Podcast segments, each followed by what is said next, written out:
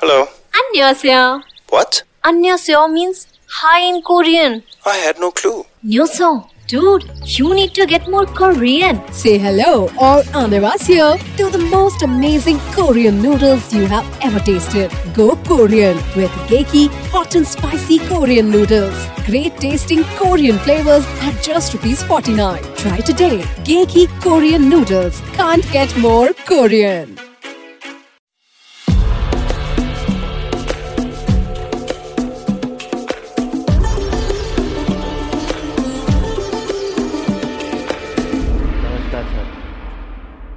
कही सुनी के पाँचवें सत्र में आप सभी का स्वागत है। आज वैसे तो हमारे साथ भारती जी जुड़ने वाली थी, लेकिन किसी त्रासदी की वजह से वे हमारे साथ नहीं जुड़ पाई हैं। लेकिन जैसा कि हमने आपसे वादा किया था कि हर, ये सत्र हम रविवार को करने वाले हैं सात बजे तो हम भारती जी के साथ जो चर्चा करने वाले थे, वही चर्चा हम गौरव जी के साथ करेंगे, ताकि हम अपना वचन भी निभा पाएँ और आपको भी इस सत्र का लाभ उठाने का मौका मिले। सबसे पहले हमारा आज का जो विषय था, मैं उस विषय में आपको, आपकी नज़र ले जाना चाहूँगा। हमारा विषय था the guardian of Nar, Narayan legacy. इस विषय पर आज हम सुभद्रा के विषय में चर्चा करेंगे। तो गौरव जी नमस्कार। सो so, धन्यवाद अनुज। आज मेरी सुबह तक दोपहर तक भारती जी से बात हो रही थी और हम लोग यही चर्चा कर रहे थे कि आज क्या बात करेंगे और कैसे चीज़ों को डिस्कस करेंगे। और अचानक से मुझे फ़ोन आया कि वो नहीं ज्वाइन कर पाएँगी। क्योंकि she is suffering from some personal tragedy and we wish that Narayan उनको, उनके परिवार को शक्ति प्रदान करे इस ट्रेजिडी से जूझने की। सो so उनकी एब्सेंस में थोड़ा सा मैं बात करूँगा कि जो आर्या पुस्तक है ये मैंने पढ़ी है और इसमें भारती जी ने सुभद्रा पर एक कहानी लिखी है। और सुभद्रा को हम सब लोग जानते हैं कि वो श्री कृष्ण की बहन थी और अर्जुन की पत्नी थी, अभिमन्यु की माता थी। तो ये तीन रोल तो बहुत पॉपुलर हैं, बहुत ज़्यादा मतलब इनके बारे में, इस, इन रोल के बारे में पता है लोगों को। लेकिन भारती जी ने इस पुस्तक में उस रोल के बारे में लिखा है, जिसका बहुत ज़्यादा लोगों को पता नहीं है और बहुत ज़्यादा लोग सुभद्रा को उस चीज़ का क्रेडिट नहीं देते हैं। वो रोल ये है, द गार्जियन ऑफ़ हस्तिनापुर। तो जब विचित्र वीर की मृत्यु हो गई और पांडु और धृतराष्ट्र सिंहासन संभालने के योग्य हुए बालकपन से सिंहासन संभालना चालू किया पांडु ने तो सत्यवती उनकी ग्रैंड मदर ने एक गार्जियन का रोल निभाया, क्योंकि भीष्म ने तो बोल दिया था कि भाई हम तो सिंहासन पे नहीं बैठेंगे। तो जो सील लगनी होती है, कोई भी रॉयल डिक्री पे, वो सत्यवती की लगती थी। तो जब अर्जुन, जब श्री कृष्ण स्वर्ग वैकुंठ लोक चले गए और अर्जुन भी इस दुख में थे कि मेरा मतलब श्री कृष्ण के बिना मेरा क्या औचित्य है इस दुनिया में, मुझे भी जाना चाहिए। और उन्होंने व्यास जी से डिस्कस किया, युधिष्ठिर से डिस्कस किया और फाइनली ये डिसाइड हुआ कि हाँ हम लोग भी अब स्वर्गारोहण के लिए निकलते हैं। तो समस्या ये हुई कि भाई इतना युद्ध लड़ा गया, इतना सब कुछ खून खराबा किया गया, वो किस लिए? कुछ तो हमको हमारे लेगेसी जो है युधिष्ठिर की जो जिसके लिए हमने इतना युद्ध लड़ा कि भाई हस्तिनापुर को भारतवर्ष को एक आ, स्टेबल राज्य प्राप्त हो। आ, तो उसका क्या? तो उसके संदर्भ में वो पार्ट जो है वो भारती जी ने पकड़ा है इस कहानी में कि किस प्रकार सुभद्रा ने परीक्षित के गार्जियन का रोल स्वीकार किया। और नर नारायण की जो लेगेसी थी उसको किस प्रकार से वो आगे लेके गई।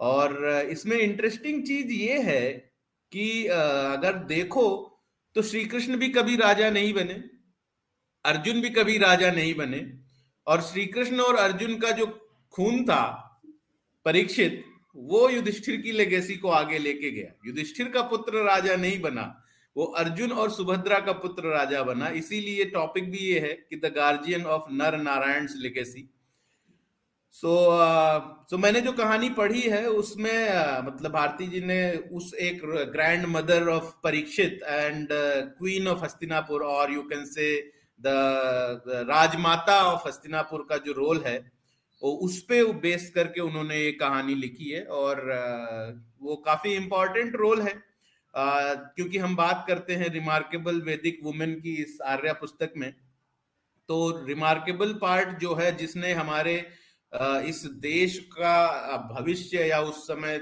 उनके लिए आप भविष्य शब्द यूज़ कर सकते हैं, अभी के लिए तो भूतकाल की बात है। लेकिन जो परीक्षित को एक सबल राजा बनाना और उसको गार्जी, गार्ड मतलब उसको रास्ता दिखाना कि क्या सही है, क्या गलत है, वो एक बहुत बड़ा कार्य था। तो उसमें युयुत्सु और सुभद्रा, इन दो लोगों का बहुत बड़ा योगदान था। और ये दोनों का ही योगदान बहुत ज़्यादा हाईलाइट नहीं किया जाता है, बहुत ज़्यादा लोग इस बारे में बात नहीं करते। और इसीलिए मुझे लगता है कि ये जो कहानी है सुभद्रा की, भारती जी ने लिखी है, वो काफ़ी इंपॉर्टेंट है, महत्वपूर्ण है और लोगों को इस कहानी को पढ़ना चाहिए और इस बात से अवगत होना चाहिए कि प्राचीन काल में हमारी जो महिलाएँ थी, उन्होंने अलग अलग रोल में इंपॉर्टेंट कार्य किए हैं इंपॉर्टेंट रोल निभाए हैं।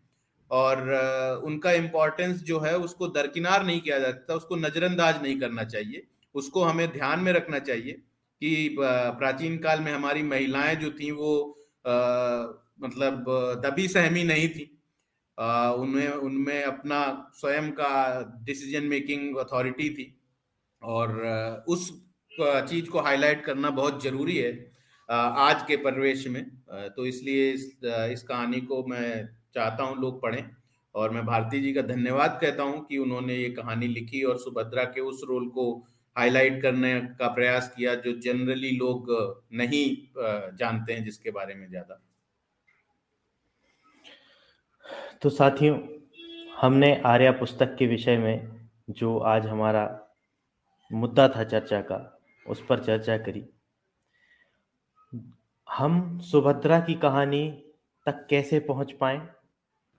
इसके लिए आपको आर्या पुस्तक पढ़ेगा इंडिया की वेबसाइट से खरीदनी होगी और आपको इस कहानी की सुंदरता समझ में आएगी। हम आर्या पुस्तक के अन्य लेखकों के साथ भी लगातार जुड़ने वाले हैं और ऐसी ही शिक्षाप्रद और नारी सम्मान और नारियों के सामर्थ्य की कहानियाँ आपके सामने रखने वाले हैं। लेकिन कही सुनी का ये जो सत्र है, इसमें हम एक सेगमेंट और भी जोड़ने वाले हैं, जिसमें जो भी हमारे महान कवि या लेखक हुए हैं, जो आज हमारे बीच नहीं है, लेकिन उन्होंने ऐसी कालजयी रचनाएँ लिखी, जो उन्हें हमेशा साहित्य में एक अलग स्थान दिलाती हैं। तो चूँकि आज हम सुभद्रा के विषय में चर्चा करने वाले थे तो मैं आपको एक झलकी के तौर पर कि हमारा यह इस तरीके के जब हम सत्र करेंगे, जिनमें हम कवियत्रियों या कवियों के बारे में चर्चा करेंगे तो वह सत्र कैसा होगा? तो झलकी के तौर पर मैं सुभद्रा के नाम से ही जुड़ी एक कवियत्री हैं, जो हिंदी साहित्य में बड़ा ही महत्वपूर्ण स्थान रखती हैं। उनका नाम है सुभद्रा कुमारी चौहान। तो सबसे पहले मैं सुभद्रा कुमारी चौहान की एक परिचय आपके सामने रखता हूँ और उसके बाद मैं और गौरव जी उनकी कुछ कुछ कविताएँ आपके सामने रखेंगे। तो मैं सुभद्र कुमारी चौहान जी का जन्म परिचय आपके सामने रखता हूँ। सुभद्र कुमारी चौहान जी का जन्म नागपंचमी के दिन 16 अगस्त 1904 को इलाहाबाद, उत्तर प्रदेश के निकट निहालपुर गाँव में हुआ।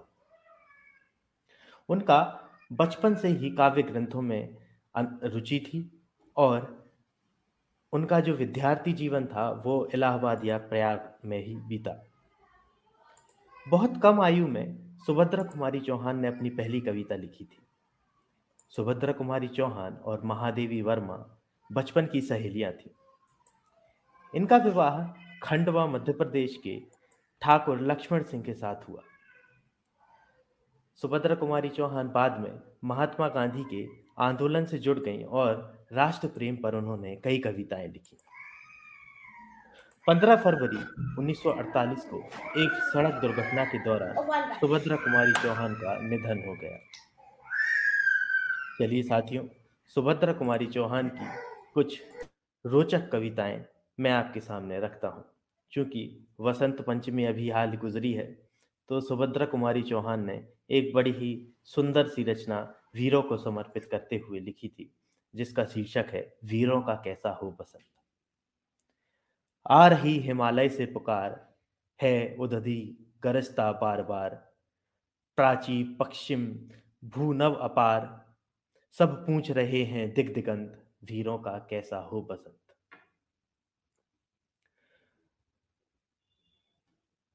फूल, फूली सरसों ने दिया रंग, मधु लेकर आ पहुँचा अनंग। वधु वसुधा पुलकित अंग अंग। है वीर, देश में किंतु कंत। वीरों का कैसा हो वसंत? भर रही कोकिला इधर तान। मारू बाजे पर उधर गान। है रंग और रण का विधान। मिलने को आए आदि अंत। वीरों का कैसा हो बसंत गलबाहे हो या कृपाण। चल चितवन हो या धनुषवाण हो रस विलास या दलित त्राण। अब यही समस्या है दुरंत। वीरों का कैसा हो वसंत। कह दे, अतीत अपमौन त्याग, लंके तुझ में क्यों लगी आग रे कुरुक्षेत्र अब जाग जाग। बतला अपना अनुभव अनंत, वीरों का कैसा हो वसंत? हल्दी घाटी के शिलाखंड ए दुर्ग सिंहगढ़ के प्रचंड। राणा ताना का कर घमंड, दो जगह आज स्मृतियाँ ज्वलंत। वीरों का कैसा हो वसंत?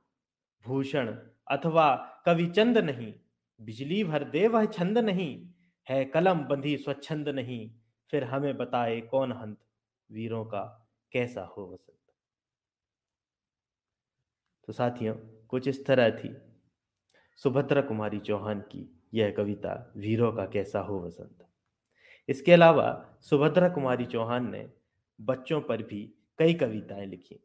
और सूत्रधार बच्चों की शिक्षा और उनके अंदर ज्ञान बढ़ाने के लिए कई तरह से कार्य कर रहा है, जिनमें से एक सूत्रधार का जिक्सो पजल बॉक्स है, जिसे आप अमेजोन या अदर मार्केट प्लेस या हमारी वेबसाइट से खरीद सकते हैं। इसके अलावा आप अपने बच्चों को सूत्रधार की बनाई गई पंचतंत्र की कहानियाँ भी सुना सकते हैं। और साथ ही साथ मैं एक और आपके सामने खबर रखना चाहता हूँ कि सूत्रधार जल्द ही बाल कविताओं का सेगमेंट भी अपने ऐप और वेबसाइट पर ला रहा है, जिन्हें सुनकर आप अपने बच्चों को शिक्षा प्रदान कर सकते हैं और आप अपने बच्चों को भी उन्हें सुनने के लिए प्रेरित कर सकते हैं। तो ऐसी ही एक बाल कविता सुभद्रा कुमारी चौहान की जो है, वो मैं आपके समक्ष रखता हूँ, जिसका शीर्षक है, यह कदम्ब का पेड़। यह कदम्ब का पेड़ अगर माँ होता यमुना तीरे मैं भी उस पर बैठ कन्हैया बनता धीरे धीरे ले देती, यदि मुझे बांसुरी, तुम दो पैसे वाली, किसी तरह नीची हो जाती यह कदम की डाली। तुम्हें नहीं कहता कुछ, पर मैं चुपके चुपके आता, उस डाली से अम्मा ऊँचे पर चढ़ जाता। वहीं बैठ फिर बड़े मैं, मौज से, मैं बांसुरी बजाता, अम्मा अम्मा कह वंश, वंशी के स्वर में तुम्हें बुलाता बहुत बुलाने पर भी माँ जब नहीं उतर कर आता, माँ, तब माँ का हृदय तुम्हारा बहुत विकल हो जाता। तुम्हारा आंचल फैला कर अम्मा, वहीं पेड़ के नीचे ईश्वर से कुछ विनती करती, बैठी आँखें नीचे। तुम्हें ध्यान में लगी देख में धीरे धीरे आता और तुम्हारे फैले आंचल के नीचे छिप जाता। तुम घबराकर आँख खोलती पर मैं पर माँ खुश हो जाती। तुम घबराकर आँख खोलती, पर माँ खुश हो जाती, जब अपने मुन्ना राजा को गोदी में पाती। इसी तरह कुछ खेला करते, हम तुम धीरे धीरे यह कदम का पेड़ अगर माँ होता यमुना तीरे। तो साथियों, ये एक झलक थी, जिस तरह से हम इन कविताओं को बहुत ही रोचक ढंग से आपके सामने प्रस्तुत करने वाले हैं। तो अब मैं चाहूँगा कि गौरव जी भी एक या दो कविताएँ सुभद्रा कुमारी चौहान की सुनाएँ, जिसके बाद हम इस सत्र का समापन करें। सुभद्रा जी, क्योंकि जैसा कि उनका नाम था सुभद्रा, वो श्री कृष्ण के साथ, एक बहन वाला भाव भी रखती थी अपने मन में, किसी तरीके से हम ऐसा कह सकते हैं। और उसका एक बहुत बड़ा उदाहरण है कि उन्होंने एक रक्षाबंधन पर कविता लिखी है जिसका शीर्षक है भैया कृष्ण। तो उन्होंने श्री कृष्ण को भाई बनाते हुए आ, उन पर यह कविता लिखी है और ये ध्यान रखने वाली बात है कि जब सुभद्रा कुमारी जी आ, ये कविता लिख रही होंगी उस समय हमारे देश में जो आज़ादी का जो युद्ध है या जो भी रिवोल्यूशन है वो अपने चरम पर रहा होगा। सुभद्रा कुमारी जी की मृत्यु 1948 में हो गई थी तो आज़ादी का एक वर्ष ही जी पाई। लेकिन जो, जब उन्होंने ये कविताएँ लिखी होंगी, उस समय अंग्रेज़ी शासन में हम लोग रह रहे थे तो उस संदर्भ में ये कविता सुनिए, बहुत सुंदर कविता है, जहाँ पे वो श्री कृष्ण को भाई बनाकर उनको राखी बांधने की बात कहती हैं, और इसको आप अप्रिशिएट कर सकते हैं। भैया कृष्ण, भेजती हूँ मैं राखी अपनी, यह लो आज। कई बार जिसको भेजा है, सजा सजा कर नूतन साज। लो आओ, भुजदंड उठाओ, इस राखी में बंधवाओ, भरत भूमि की रणभूमि को एक बार फिर दिखलाओ। वीर चरित्र राजपूतों का पढ़ती हूँ मैं राजस्थान, पढ़ते पढ़ते आँखों में छा जाती राखी का आख्यान। मैंने पढ़ा शत्रुओं को भी जब जब राखी भिंजवाई, रक्षा करने दौड़ पड़ा वह राखी बंद शत्रु भाई।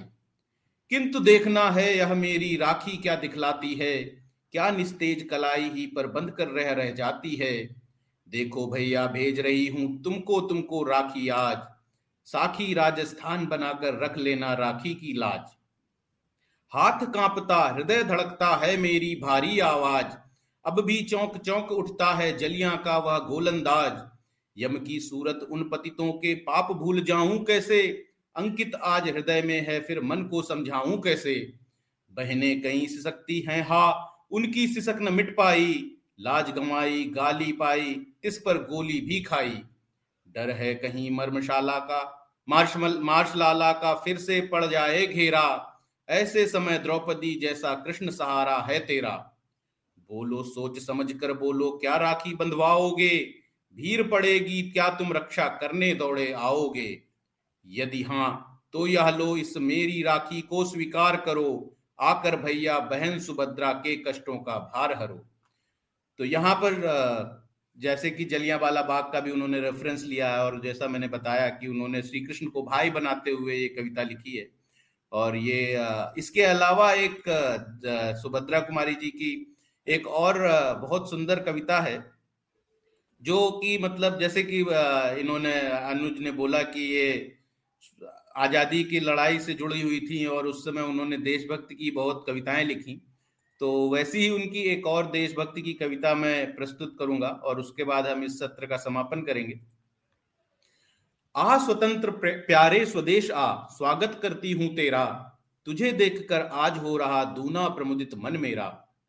आ उस बालक के समान जो है गुरुता का अधिकारी। आ उस युवक वीर सा जिसको विपदाएँ ही हैं प्यारी।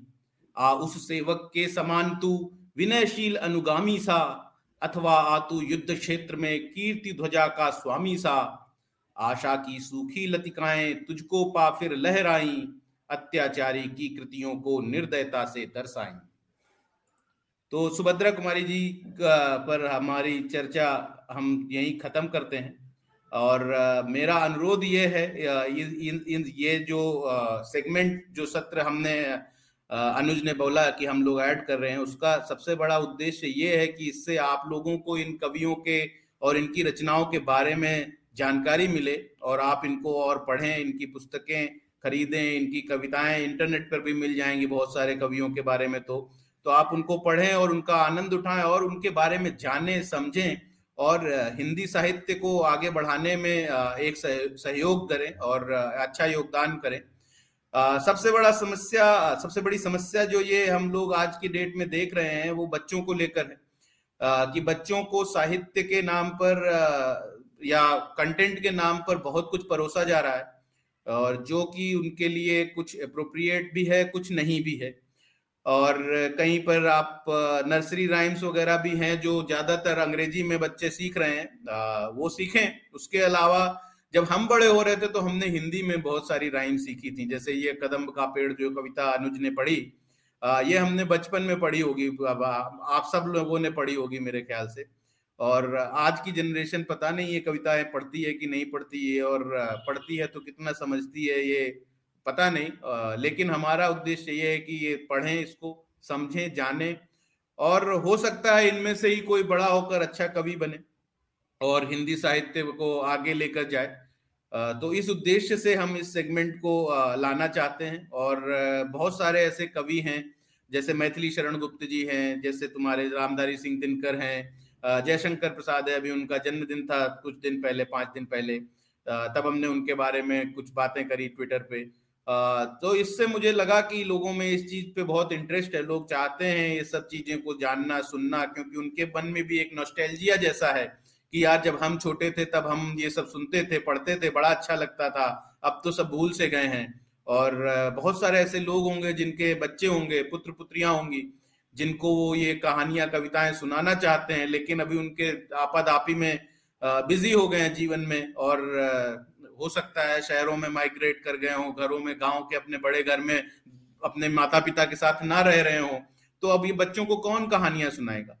तो इसलिए जैसा अनुज ने बोला, हम लोग ये प्रयासरत हैं कि अपने सूत्रधार के जो कंटेंट बनाते हैं हम लोग उसमें इन कविताओं को भी हम लोग इंक्लूड करें और ताकि ज़्यादा से ज़्यादा लोगों तक ये हम पहुँच सकें और इन कविताओं को पहुँचा सकें। तो इतना ही कहना था मुझे। Over to you Anuj. तो साथियों, आज हमने, जो हमने आपसे वचन लिया था, वचन दिया था कि हम the guardian of Nar Narayan लेगजी इस विषय पर चर्चा करेंगे। ये चर्चा भारती जी के साथ होनी थी, लेकिन किन्हीं कारणों से हम ये चर्चा उनके साथ नहीं कर पाए, परंतु हमारा प्रयास रहा कि जो विषय हमने आपके सामने रखा था, उस विषय के बारे में हम आपको कुछ बता सकें।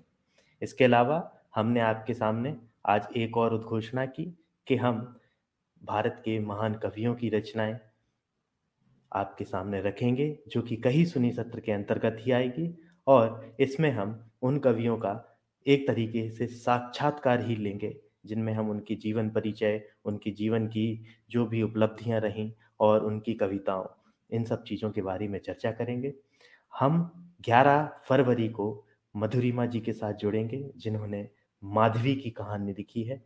तो मैं आपसे अनुरोध करूँगा कि 11 फरवरी शाम सात बजे हमारे साथ फिर से आएँ और सूत्रधार के सत्र को आगे बढ़ाने में हमारी सहायता करें इसके अलावा आप सूत्रधार को अलग अलग सोशल मीडिया प्लेटफॉर्म पर फॉलो कर सकते हैं और हमारी ऐप डाउनलोड कर सकते हैं और बच्चों के लिए अगर आप कुछ तोहफा देना चाहते हैं तो सूत्रधार की जिक्सो पजल सभी मार्केट प्लेस और सूत्रधार की वेबसाइट पर उपलब्ध है अभी के लिए मैं आपसे विदा लूँगा.